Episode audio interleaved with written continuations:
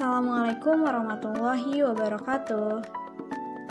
Selamat datang di podcast Gaung Buku. Kata orang, buku bukan hanya untuk dibaca, tetapi didengar. Mungkin ketika buku itu punya mulut, kita tak perlu membacanya. Dia akan menceritakan apa yang terkandung di dalamnya. Aku juga ingin membaca bukumu lalu aku akan bergaung, melantunkan kata demi kata yang kau tulis.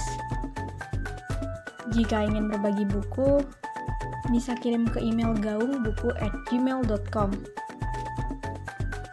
Semoga podcast ini bisa bermanfaat ya teman-teman. Selamat menikmati. Eits, jangan lupa dengarkan kami juga ya di Instagram gaungbuku. Terima kasih.